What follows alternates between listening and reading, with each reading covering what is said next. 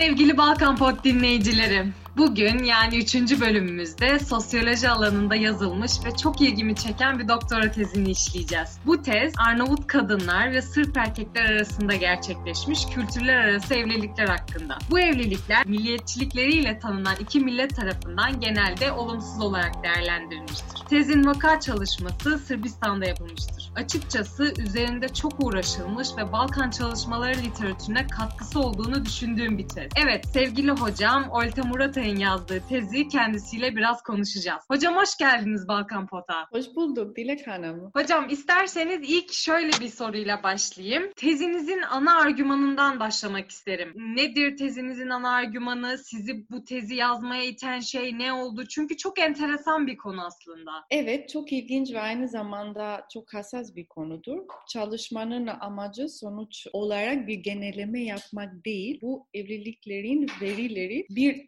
tarihsel, toplumsal ve kültürel bağlamda nasıl gerçekleştiklerini anlaşılması ve açık açıklanmasıdır. Özellikle Arnavutluk'ta bu evlilikler başarısızlık veya olumsuzluk sonuçlanan örneklerden hareketle aşırı olumsuz değerlendirmelerle tabi tutulmuş, basılı ve görsel medyada tepki, kınama ve hatta dangalanma ile karşılanmıştır. Hatta denebilir ki milliyetçi ruhunu ve duygularını etkisiyle Arnavutluk'ta başka hiçbir kültürel arası evlilik türü Arnavut kadın, Sırp erkek evlilikleri kadar sosyal olarak tartışılmamıştır, yargılanmamıştır ve reddedilmemiştir. Yani Arnavut kızların ya kadınların sosyal olarak düşman imajını taşıyan erkeklerle evlenmesi Arnavut toplumunda toplu öfke ve olumsuz tepkilerle neden olmuştur. Bu durumda ben de bir araştırmacı olarak Arnavut kadınların ve Sırp erkeklerin birlikte evlenmeyi kararı vermelerini, nedenini bilmek istedim aslında. Bunu anlamak için tek yolu bu çiftlerin yaşadığı yere gidip onlarla konuşmak ve onlara bu kararı götüren nedenlerini sormak yaptı. Ben oralara gittim. Jagodina ve Kraljevo, Sırbistan'da iki büyük şehirle yapılma, yapılmış olan iki mülakat dışında diğer mülakatların büyük bir kısmı Sırbistan'ın Sancak bölgesinde, Sjenica, Novi Pazar, Tutin'de, Sjenica'da 9 köyde, Tutin'de 3 köyde ve Novi Pazar'da bir köyde ve bir kısmında Sırbistan'da ile Kosova arasında tarafsız bir bölge olan bir köyde gerçek gerçekleşmiştir. Yani çalışma kapsamında 42'si kadın ve 31'i erkek toplamda 73 katılımcıyla yüz yüze mülakat yapıldı. Genelde mülakatların katılımcıları evlerinde gerçekleşti. Çünkü kadın e, katılımcılar için daha ev daha güvenli ve rahat bir ortam sağlamaktadır. Peki hocam, Balkanlardaki geleneksel aile yapısından bahsetmişsiniz. Peki sizce Balkanlardaki geleneksel aile yapısı nedir? Bize biraz bahseder misiniz? Diğer toplumlardan onları ayıran özellikleri var mıdır bu Balkanlıların? Tabii. E, literatüre göre genel, e, genellikle Balkan ailesi birkaç nesilden olan büyük bir ailedir. Bu tür aileler kalıtsal ve yazılı olmayan ahlaki kurallara göre hayatlarına sürdürülmüştür. Aile içindeki hiyerarşi sistemi iyi organize olmuştur. Bu birçok neslin birlikte yaşayabilmesinin ana nedeni olabilir. Balkanlardaki bazı ülkelerde bu ailelere zadruga adı verildi ve geneleksel toplumun baskın aile modeliydi. Büyük aileler Hırvatistan'da, Bosna Hersek, Sırbistan, Karadağ, Arnavutluk, Makedonya Makedonya ve Bulgaristan'da görülmekteydi. Arnavutluk'ta Slav kültürüne ait zadruga termi, termi yerine büyük ev ya büyük aile ifadesini kullanılırdı. Arnavutluk'taki aile sistemi diğer Balkan ülkelerinde çok da farklı değildir. Araştırmacılar aynı evde yaşayan en az 3 kuşaktan ve 20'ye kadar kişiden bahseder. Balkan'daki diğer bölgelerde de aynı şekilde karşımıza çıkmaktadır kadınlar aile işlevini yerine getirirken ev içinde ve dışında ağır işler yapmış olsalar da her zaman erkek figürünü otoritesi altında ve ikinci sırada yer almışlardır. Geneleksel aile modelinde evlilikler Arnavutluk ve Sırbistan'da dahil olmak üzere birçok Balkan ülkesinde görücü usulüyle yapılırdı. İngiliz antropolog ve yazar Edith Durham, Balkan'daki geneleksel toplum ve özellikle Kuzey Arnavutluk'taki toplum hakkında çalışmış ve yazmıştır. Çalışmalarında yer verdiği seyahatlerinden birinde İşkodra şehrinde dinlediği bir hikayenden bahsetmektedir. Hikaye kırsal alanlarda kadının mücadelesinin, sıkıntısının ve e, yaşamanının bir simbolüdür ve sizleri de okumak istiyorum. İşkodra Paşası bir gün yolda ağır yüklü olan bir ve kucağından yeni doğmuş çocuğunu taşıyan bir kadın gördü. Eve döndüğünde karısına dedi ki, şuraya bak, dağlı kadınlar tüm yükünü kendileri taşıyabiliyorlar. Sen de böyle olmalısın. Eşi çok akıllı bir kadındı. Hiçbir şey demedi. Paşanın evden ayrılmasını bekledi. Hizmetçisine paşanın Arap atına tahta bir eğer vurmasını ve at ile dağdan kacak odun getirmesini emretti. Paşa eve döndüğünde o güzel Arap atını sırtını soyulmuş, dizlerini kırılmış ve yorgun halde buldu. Kızgın bir şekilde eşine bağırdı. Sen ne cüretle atıma böyle davranırsın? Sevgili efendim diye cevaplandı eşi. Bana dağlı kadınların yaptıklarını yapmamı söyledin. Düşündüm ki atın da dağlı atların yap yaptıklarını yapmalı. Peki hocam geleneksel aile yapısından biraz bahsettik ve Arnavutlar arası evlilikten kültürler arası evlilik olarak bahsettiğiniz için bu iki milleti birbirinden ayıran temel özellikleri merak ediyorum. Bu iki milletin ayrılan temel özellikleri çok. Çünkü genelde sanki biraz benzer ülkeler mi yakın olduğu için insanların kafanda şey geliyor sanki çok yakınız. Ama diller farklı, kültür farklı, adetler farklı, din, coğrafya olarak da çok da yakın değiliz.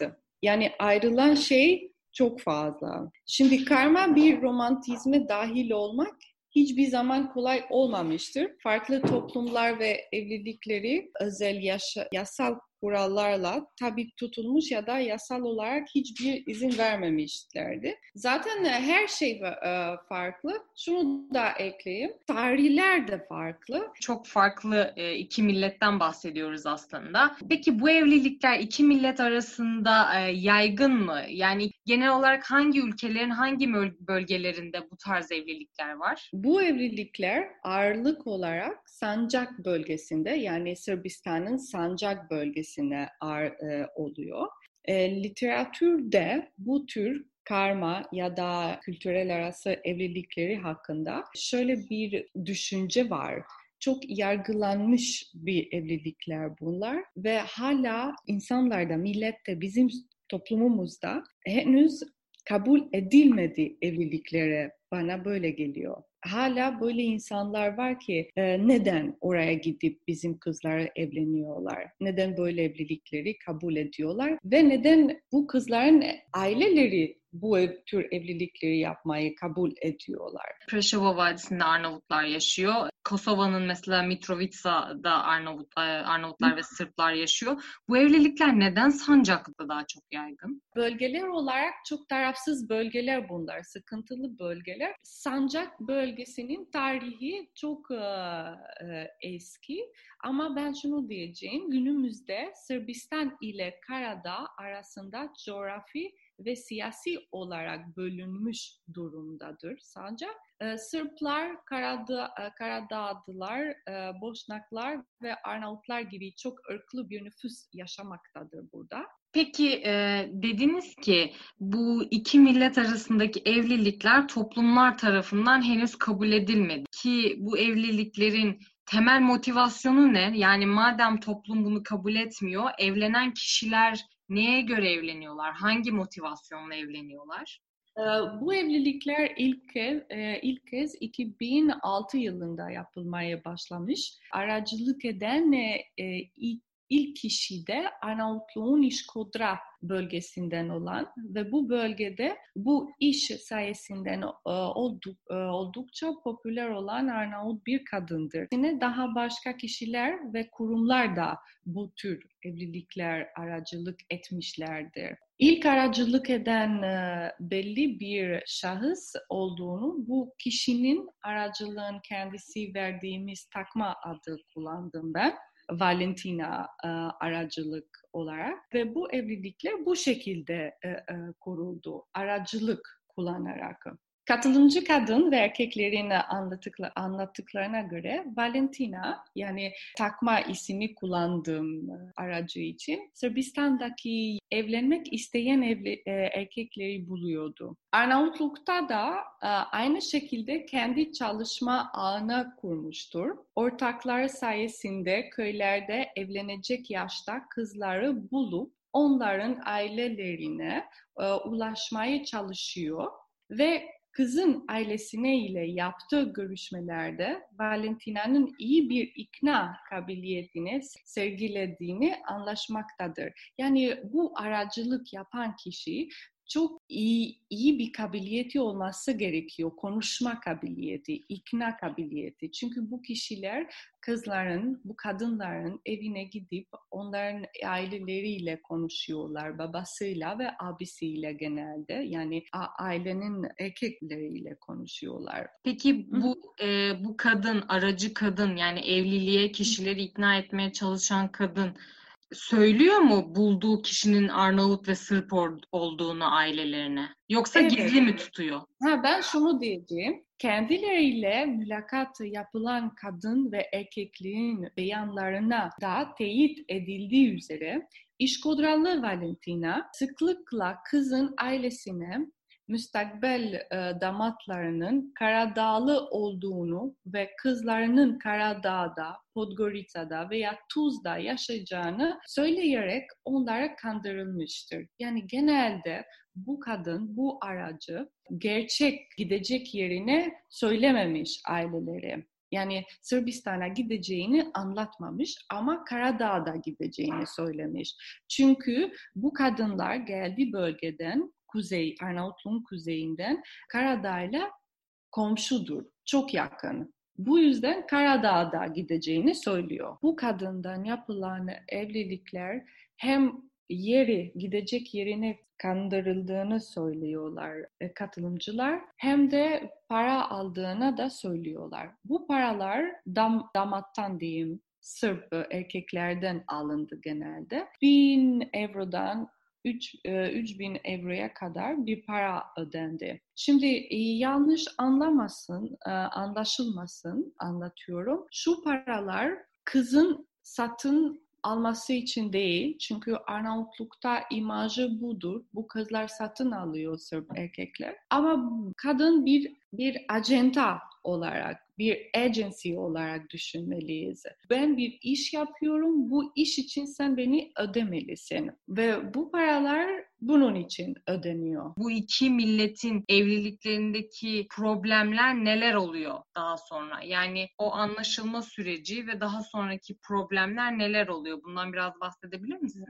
Şimdi bunu anlamamız gerekiyor. Bu evlilikler 2006 yılında başlamış ve bu senelere göre düşünmeliyiz. Bu zamanlar Arnavutluğun e, Arnavutlar Sırbistan'a gitmek için vize için başvurmak gerekiyordu. Bu yüzden vize için başvuramadı, başvuramadılar için e, gidemediler e, aileler hem Karadağ'da hem Sırbistan'da. Şimdi gidemele, gidemediler için e, şu aracıların söylediklerini her her şey inanmayı e, zorunda kaldılar. Başka bir ülkeye gideceğini biliyorlardı. Ama ben en baştan şunu dedim. Aracının kabiliyeti onlar ikna etmek için. Nasıl ikna ediyor? Kız evlenecek yeri çok iyi olacak, çok rahat olacak. Dil biraz farklı ama şunu hemen, e, şu zorluğunu hemen e, atlayacak e, onu çok iyi bekleyecekler, güzel bir evde yaşayacak gibi anlattıklarını söyleyerek onlar ikna ediyor. Yani aileler, kadın da kendisi şunu an düşünüyor. Gidip bir yerde kendim yuvamı kuracağım, kendi ailemi kuracağım. Tamam dil farklı olabilir ama ben bunu hızlı bir şekilde halledeceğim. Çünkü ben ve siz Dilek Hanım farklı bir şekilde düşünebiliriz bunu. E, dil ne kadar zor bir şey olduğunu anlıyoruz ama belki bu kişiler bunu tam olarak anlamamışlar. Dil kültürdür ve kültür bir hayat tarzı ve hayat tarzını değiştirmek ne kadar zor olduğunu bunlar anlamamışlar. Problem demeyeceğim ben ama e, zorluklar e, söylemeyi tercih ediyorum. En büyük zorluğunu bu kadınlar çekmişler. Çünkü bu kadınlar her şeyi terk edip başka bir ülkeye gitmişler. Yeni bir dille yeni bir dine, yeni bir kültüre, yeni bir evi, insanlar, her şey onlar için yeni oldu. Bu kadınlar hem de bu erkekler de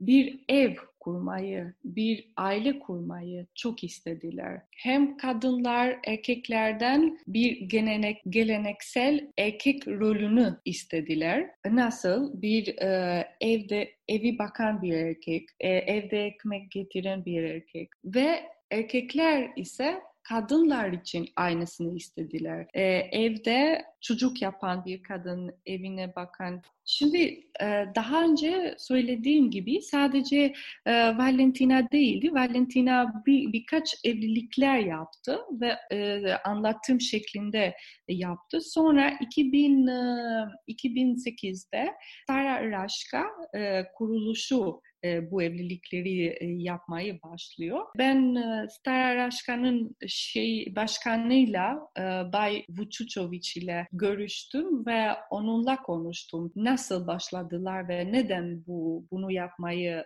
girdiler? Onun anlattıklarını bir okumak istiyorum. Şöyle dedi. Sırbistan'daki birçok köy ter, e, tükeniyor. Güneybatı Sırbistan'daki Peşter köyünde bir okul öğrenci eksikliğinden dolayı kapandı ve bu evlilikler e, yapıldıktan sonra köydeki okul yeniden açıldı. Böyle bir e, olayın yaşadığı bir köy burası da değil, diğer köyler de bu evliliklerden olumlu yönde etkilendi. Sırp ve Arnavut kadınlarının arasındaki fark Sırp kadınların köyde çalışmak veya yaşamak istememeleri Ayrıca ikinden fazla çocuk doğurmayı da reddediyorlar. Aile hissi ve e, sorumluluğunu kaybetmek üzereyiz doğurganlık oranı düştükçe nüfus de azalıyor ve Sırplar yok olmak üzere. Yani e, Bay Vučićović'in e,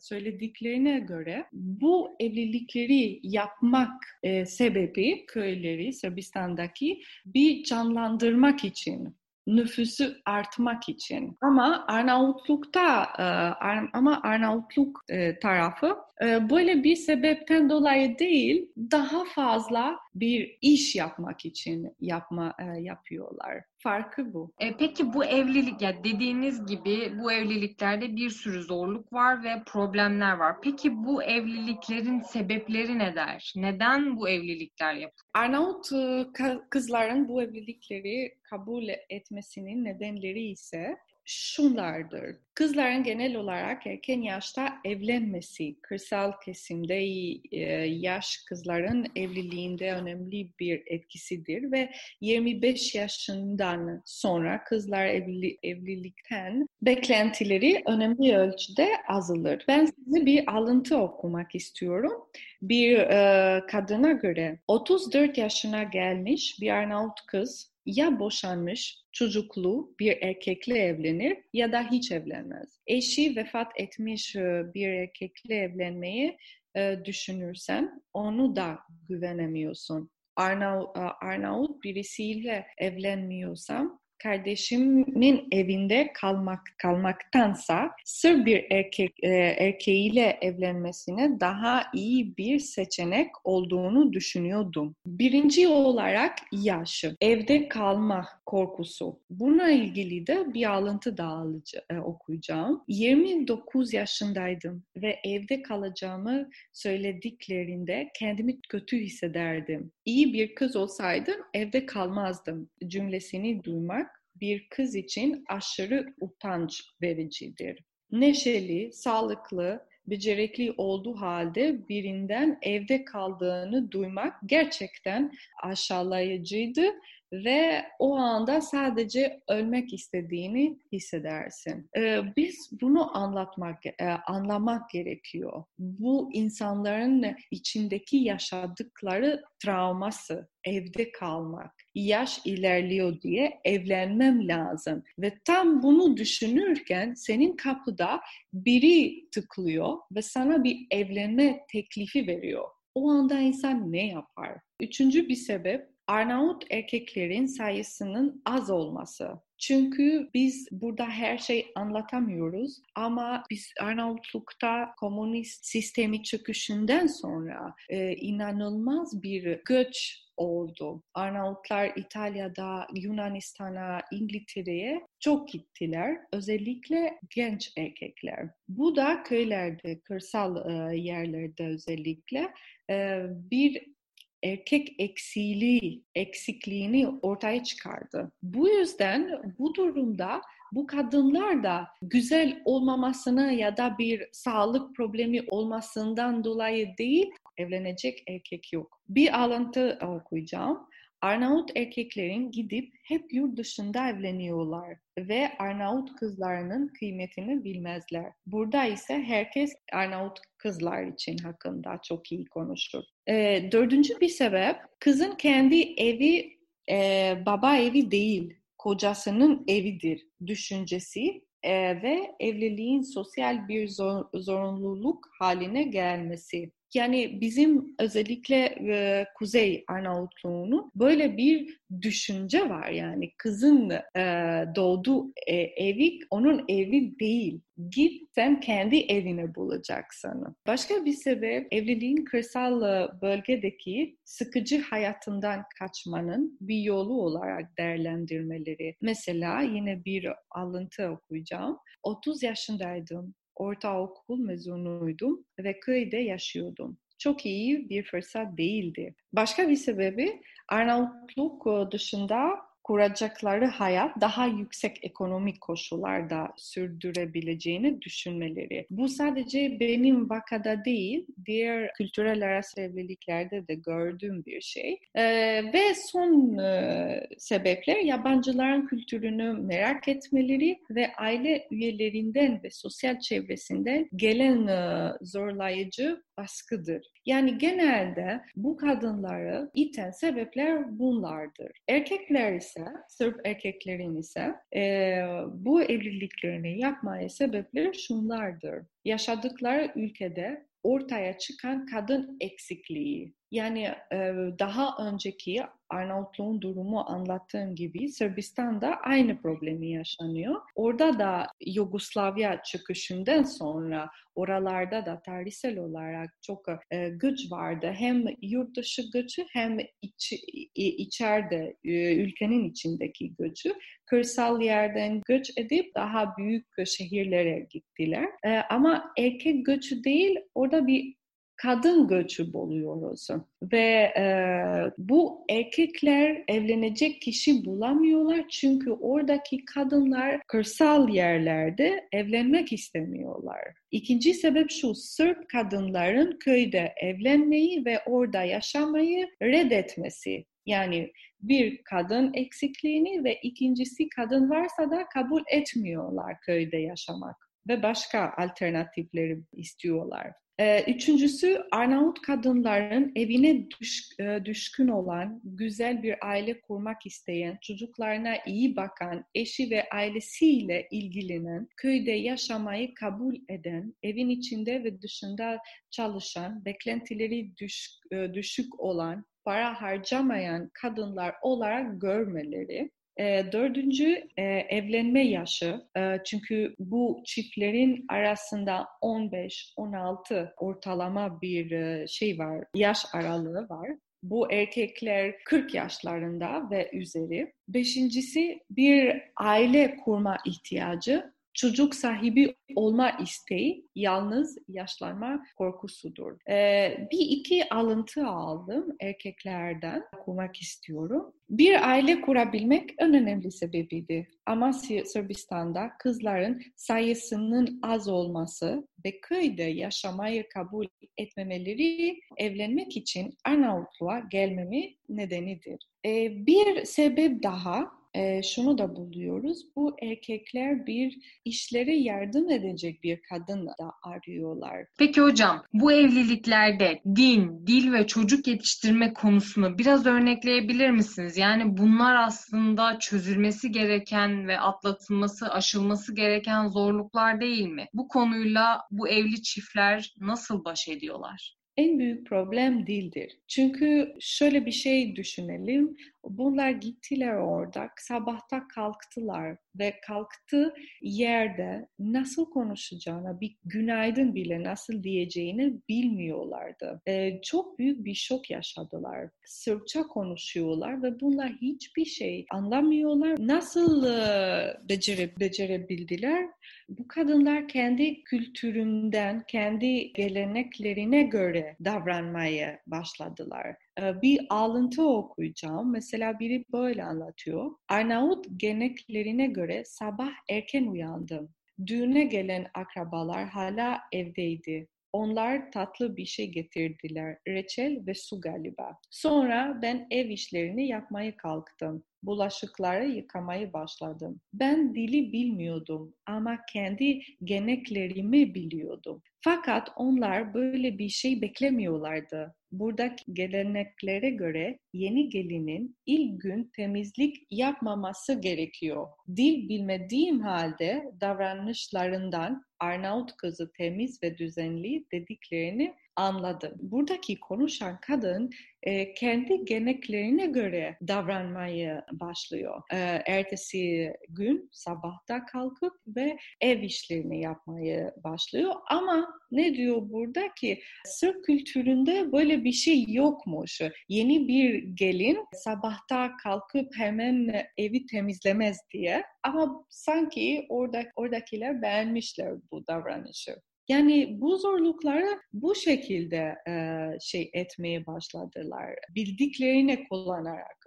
Şimdi dille ilgili yine bir alıntı okuyacağım. İlk günler çok zor geç, e, geçmişti. Elime pirinci alıyordum. Pirinç olduğunu biliyordum. Arnavutçasına oriz yazıyordum. Sonra eşime gösteriyordum. Başka şekilde anlaşamıyorduk. Bir eşyanın ne olduğunu soramıyordum. Sadece elime alıp gösteriyordum ve eşim pirinç derdi yani Sırpça ya da makarona derdi ve ben alıp defterde yazıyordum her şeyi gösterip soruyordum. Yani dil bu şekilde öğrenmeye başladılar. Din ise Sırplar, e, Ortodokslar, bu kadınlar e, Müslüman, diğerleri hepsi Hristiyan. Şu aracılar da bilerek Hristiyan e, kadınlar arıyorlar. Çünkü daha yakın olsun diye. Müslüman kadınlardan onlar da çok problem yaşamadılar ama yine de içinde biri şey demişti bana e, domuz eti yemiyorum burada ve buradaki aile üyeleri saygı gösteriyorlar buna. Onlar da